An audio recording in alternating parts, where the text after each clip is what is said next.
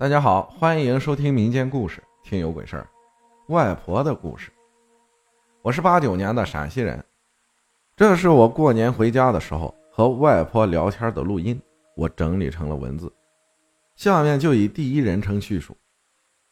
记得还是当娃的时候，大概九岁左右，有一天吃过中午饭，去北岸子村子以北种地的地方玩，走的时候看见同村蒋娃家在闹茄子。大概玩到太阳快下山了，回家的时候又想起茄子的事了，结果小孩的天性就出来了，想去看看有没有人家摘剩下的茄子，顺手摘了带回家。眼看天就黑了，当时也没多想，就蹦跶过去了。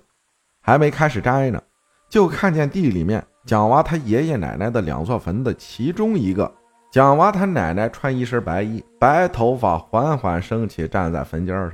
我看了一眼，就赶紧往回跑，回家钻被窝，瑟瑟发抖。还有一个是以前住的老房子发生的事儿，后来才知道西街那片庄子都是坟地。我老公以前是在大队上，晚上经常开会，那时也不知道害怕。我外婆这个人呢，性格刚烈，属于女强人类型。有一天夏天晚上在外面乘凉，回头说倒点水喝，就看见。后门那个地方有个人站着抽烟，就以为是老公回来了，我就问：“乌漆麻黑的，你在后面干啥呢？”结果他没回我，我就想着你爱干啥干啥去，问你还不说话，转身就又去外面乘凉了。过了一会儿，他开会回来了，我才反应过来，那后门口抽烟的那个人是谁呢？有一年院子打井，以前打井是用抱铲打的。打几米就有水了，我老公打着打着就不打了。我问他：“你怎么不打了？”他说：“在邻居墙根下打井，怕人家说，就给我糊弄过去了。”后来搬了新房子，才告诉我，一铲子下去都是女人的头发，还有骨头都酥了。那时候天天晚上在大队开会，不在家，怕你害怕，才没说实话。在那片庄子，经常能听见异响。晚上经常能听见外面有脚步声。有一次大白天吃过中午饭在刷碗，听见外面高头马拉车的声音。不过想来啊，阴阳互不打扰。有人说宁住坟院不住庙院，还是有些道理的。还有一个是我外婆没出嫁之前，她村里一个人的事儿。这个人叫查晴，是嫁到他们村里。这个事儿说来也怪，那时候离婚的人太少了。可是他就是个例外。那时候人都可怜呀，没什么交通工具，去民政局离婚全靠走，要去县城好几十公里，一点不夸张。那时候人啊，思想保守，离婚后都是一前一后走，男的先走了，等他走的时候，天都快黑了才往回走。他娘家那个村啊，离火车道不远，他就想顺着铁路旁的小路走，大概走到深夜，也不知道几点了。走着走着，就感觉眼前看不见路了，一片漆黑，吓得不敢往前走了。过了一会儿，就看见一个人提着手电，离他越来越近。这人是铁路巡查人员，以前铁路都是有巡查员的。他就大声喊：“大哥，我看不见路了，你用手电帮我照一下这边的路行吗？”结果这人一照就能看见路了，他就继续走。可是走着走着又看不见路了，又是一片漆黑，他又不敢走了。这时候傻子都知道怎么回事了，心里想着我不走了，等天亮了能看见再走。于是原地蹲下，期间倒也没发生什么事儿。终于等到天麻麻亮了，他发现自己离那条路很远了，而且蹲着的旁边就是一口井。后来也算是有惊无险的回到家了。接下来这个事儿有点复杂，我尽量描述清楚。我外公弟兄三个，我外公是老大。这事儿发生在。我外公二弟家的女儿身上，她叫西哥，我妈叫她姐，我管她叫姨。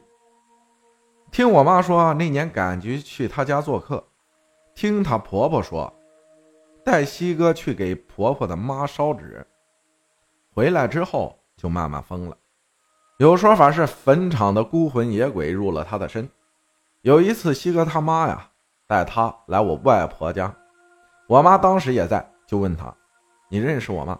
他说：“我咋不认识呢？你是谁谁谁？”但是他说话的神情和语气和方言都不正常。他说的是流利的四川方言，要知道我们是陕西人，而且他都没去过四川，更别说四川方言了。他说完之后就开始傻笑，头一上一下的，嘴里还念念叨叨，给我妈呀，当时都吓坏了。她疯之后呢，孩子上学吃早饭就成了麻烦，她老公就担起了给孩子做饭的重任。可是隔三差五的起早给孩子做饭。揭开锅盖准备添水的时候，就看见锅里面捂了半锅半生不熟的包谷仔。不用问，肯定是西哥干的，也不知道啥时候做的包谷仔，可想而知她丈夫的心情。刚开始的时候还能理解，他已经疯了，忍一忍，原谅他吧。可是他有事没事给你来这么一出，时间长了谁也受不了啊，就打他。慢慢的，他就不怎么回家了。到后来过完年，他回家了，家人发现他脚趾十根指头全没了，被冻掉了。有人看见他大冬天光脚在雪地里跑。第二年正月初三，他就去世了。可是他的故事还远没有结束。西哥去世之后啊，没几年，他娘家妈就生病了，一直卧病在床。我外婆去赶集，被他儿媳妇拉去他家了，说。娘啊娘啊，你来！我外婆进门就看见他躺在炕上胡说八道的，走近一看就感觉不对劲儿，于是就问：“你是谁呀？”他不说话。我外婆又问：“你是不是西哥呀？”他就嘎嘎嘎的笑。我外婆当时也怕呀，只是没表现出来。外婆说：“你妈身体本来就不好，你还把你妈这样折腾。”他说：“我活着是个傻人，给哪儿也没去过，现在也没去处，也不知道去哪儿。”这里说句题外话，活着是个傻人，死后意识就正常了吗？我外婆就凶他说：“你妈身体不好，你不能这样了，给你弄点吃的喝的，你赶紧走。”他说好。然后啊，他儿媳妇弄的开水泡馍给他喂着吃，他就躺着吃完了。吃完之后说：“我走了。”之后他妈就正常了。然而他妈没过多久也就去世了。接下来说一个我三爷的经历。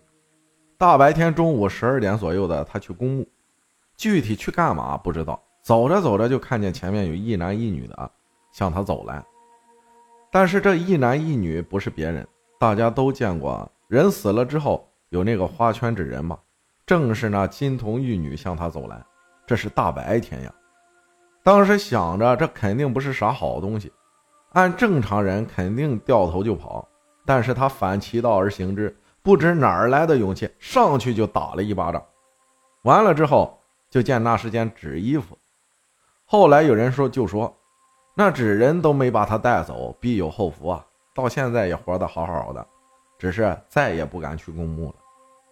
再说一个我家老房子对门家的事儿，听那个姐姐说，她说她妈去世前一晚，她和妹妹正准备睡觉了，突然窗台上飞来了个猫头鹰。嘎嘎怪叫，那声音就像玻璃刮水泥地面的声音。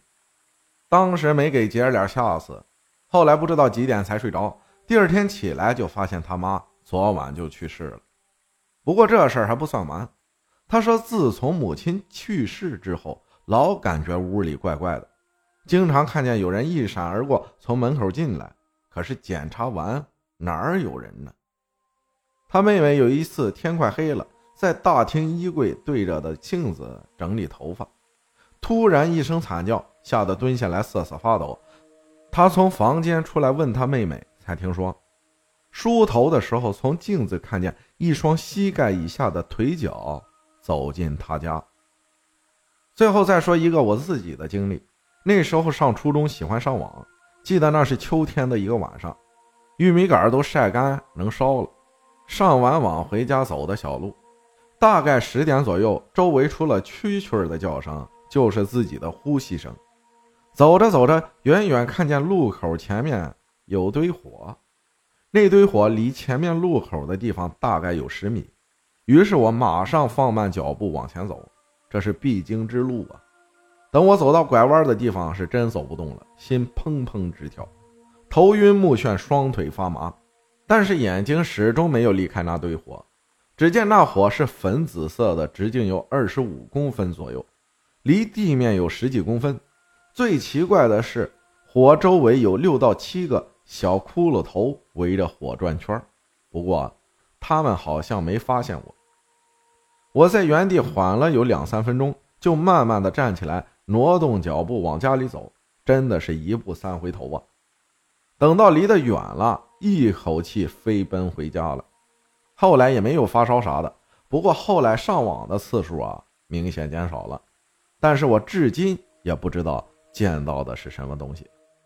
感谢流连往返分享的故事啊！谢谢大家的收听，我是阿浩，咱们下期再见。